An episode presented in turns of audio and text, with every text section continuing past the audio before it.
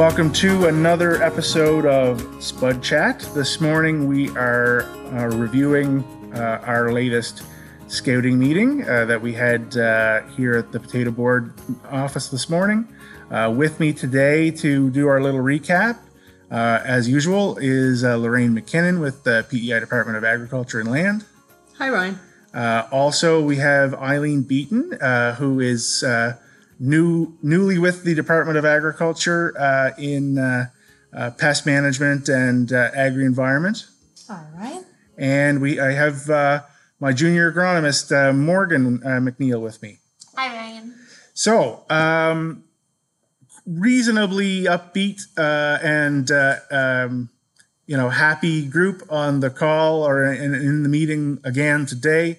Um, we're not seeing a whole lot of problems uh, out and about, uh, which has been sort of the the, uh, the trend for the year. We're not seeing too much in the way of foliar disease and pests and that sort of thing. Uh, Lorraine, maybe just give us a couple of uh, tidbits from what we heard this morning. Yeah, the highlights, I guess. Uh, as you said, the crop is, is still looking great. I think uh, You know, after quite a, a wet month of July, some sunshine and, and drier conditions were appreciated in the last ten days or so.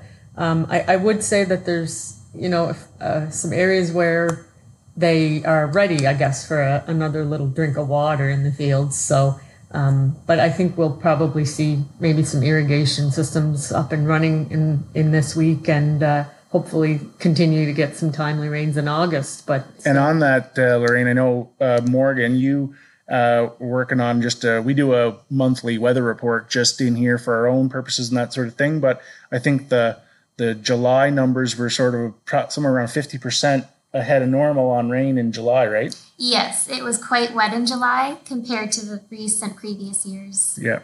So, and a little bit less up west uh, or west of O'Leary, I'd say. In, and then some places down eastern P E I, they're probably almost, probably closing in on double of normal July rainfall. So um, it's, uh, you know, there definitely is some wetter spots than others.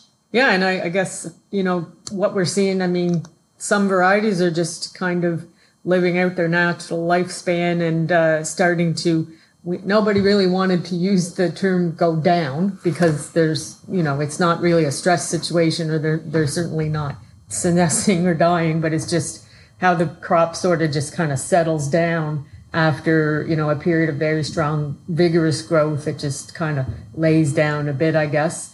Um, and there's some varieties coming to their lifespan. And then, of course, Uh, the creamer crop, for example, where they just want the tiny little potatoes. They don't want them to keep growing. You know, most of that crop will probably be top killed by the end of this week and getting ready for harvest. Yeah, we heard from uh, one of the uh, folks that works with uh, growers that grow creamers that they have maybe up to about half of their fields top killed already. Um, and I know driving around last week and on the weekend, I definitely saw some of those fields and there was a lot of A lot of top to kill uh, in a lot of those fields, but they are did get a pretty good browning on them. So, um, but yeah, you're right with those creamers. It's important to, you know, stay on top of them. They can't get too big, so uh, or they start uh, getting out of uh, ideal range.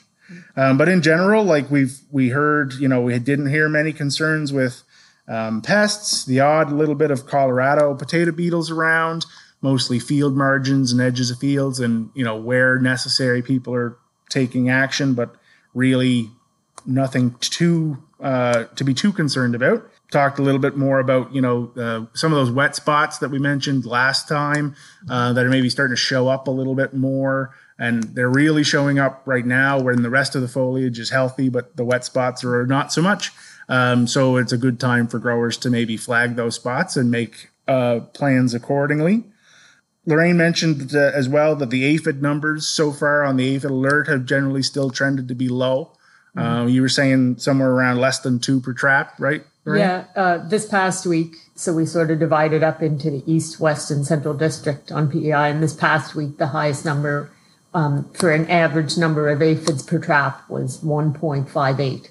And again, it's still well below last year's numbers and, and even kind of the trend for the last few years.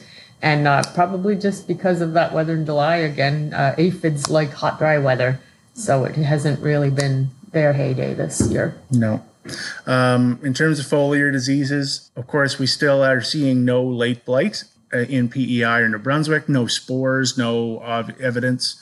There's been some reports in other places here and there of some spores or some very small infections, but they've been either contained or very sporadic. So here in the Atlantic region, we seem to be doing quite well that way. Um, on the early blight and brown spot side, I find the, the, the numbers seem to go up and down. They vacillate a little bit, uh, but generally in terms of the what we're seeing in the field, not seeing too much evidence of problems either. Uh, and where there is a little bit, it's kind of, you know, a little bit in the bottom of the leaves and that sort of thing. Nothing to get too worried about. Um, Eileen and Morgan, you guys were out last week um, starting ratings a little bit for um, our CanPedNet project that we do uh, with uh, Canadian Hort Council and other partners. And you're scoring some Uh, fields for um, early dying, um, verticillium wilt and, and, and early dying. Maybe you guys, uh, Eileen, first, you can give us a little bit of an idea. I know you went up with Morgan, did a few fields uh, up west, and maybe, you know, let us know what you saw, you know, in some of those ratings. Sure. So ratings overall were fairly low, with um, symptoms being around, uh, well, between zero and fifteen percent of the entire plant. Um, so it was definitely nice to see those ratings low, and um, looking forward to um, seeing those ratings throughout the season. Yeah, I think we're going to see, you know, right now we see some yellowing on some of those bottom leaves, but, you know, sometimes they are verticillium and sometimes they're just sort of natural yellowing, eh, Morgan? Yes.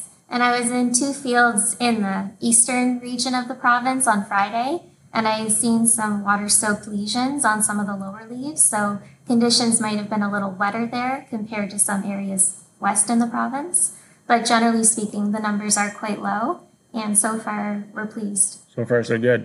So our plan with that project is we do uh, ratings about every two weeks uh, on those fields from now to the end, till harvest, basically, or until foliage is dead, and then we'll be doing harvest samples in those fields as well. Uh, and those fields that were already tested for uh, verticillium and nematodes in the soil last fall and again this spring. So that project is really about trying to line up what level of damage is associated with what level of verticillium and nematodes, and really trying to build those threshold levels. And that's a project that Um, ourselves at the board and the department cooperate on, and it's part of a national project. So uh, hopefully we're building some good capacity and some good data there as well. So we'll be doing more of those ratings through the summer, and between Eileen and Morgan and me, we'll probably divvy up those fields and, and uh, get them done so that each of us doesn't have to do eight fields. um, Morgan, you've been out and about too, uh, doing a few visits for me and also checking up on some of the living lab fields. What are you seeing in terms of some of the other crops and some of the rotation crops and that sort of thing? Yes, um, so far everything's doing quite well. We have a few trials this year in mustard and radish comparisons against a standard check crop such as ryegrass. And so far the crops are fairly tall, thick, um, they look very healthy. I felt some of the little pods last week, and they're still a little bit soft and like liquid inside of them, but I think they're going to be close to mowing them quite soon, incorporating them. Um, and then we had a few trials this year where we compared like an underseed hay or a grass to an annual crop such as pearl millet or sorghum Sudan, and all those crops have been doing fairly good as well. So I'm very pleased. Yeah. So uh, the plan on those fields, of course, is they're in a lot of those fields are in rotation crops this year, and they'll be in potatoes next year. Um, so and then the ones that were in rotation crops last year, of course, we'll be digging potatoes in this year. So we should have a, a bunch more data to share with everybody on those trials again uh, this fall as well. In general, uh, I we just talked a little bit about, you know, how things are progressing and maybe what we see uh, for the next couple of weeks and how the crops, you know, starting to bulk. With sun last week and this week and, and adequate moisture in a lot of fields, hopefully we'll start seeing some big movement on uh, on bulking in some varieties. Lorraine, what, what else are you hearing in terms of, you know, just the progression of the crop? Uh, well, we did, we did have, you know, there's uh, some folks around the island that do ten-foot strips, and they do uh, some digs and they do some weighing, and they start that early in the season. And I would say that, uh, you know, there's been gain with the sunshine in the last couple of weeks, and I think that that's going to continue to uh, be measured, I guess, in, in the coming weeks. Um, in, in the weather conditions are coming together with that bulk and time, so it looks like, yeah, we're hoping for lots of gains. And uh, a uniform tuber set too. People are saying that there's good numbers of tubers and uh, and good uniformity. Yeah, we talked a little bit um, about even just how things are looking at our own seed farm up at Fox Island, and uh, I would say we're ahead of schedule, and actually we're going to start uh, killing this week uh, on a few varieties because we're kind of getting to the maximum size that we want uh, on some of those varieties. They're already sort of topping out where we want them to be. Um, and actually, there's a couple varieties in particular where we've got some eight and ten ounce tubers already in some of those varieties, which is probably more than we need. So, um, so yeah, I'd say generally things are ahead of schedule. Um, I know I dug some Dakotas last week in a couple fields. And I mean, this time last year, the Dakotas were just hanging on, waiting for rain, and, and of no amount of size. And this year, they're probably twice the size that they were last year with more sets. So um, I think there's there's definitely room for optimism. And I know one person on the call said one of the challenges may be finding enough sheds to put them all in. So mm-hmm. hopefully that's more the case than the other way. And hopefully they can get put away in good condition and uh, not causing quality issues. So. Anyway, uh, I guess that pretty much wraps up uh, what we heard. As I said, mostly it's positive news and people in pretty good trim, and uh, hopefully the weather and the conditions remain good for the rest of the growing season. And uh, and hopefully we're going to put a good crop in the bins here uh, before too long. Thanks, Lorraine and Eileen and Morgan, for joining me this morning. And uh, we'll talk to you again in a couple of weeks' time. Thanks, Ryan. Thank you. Thank you.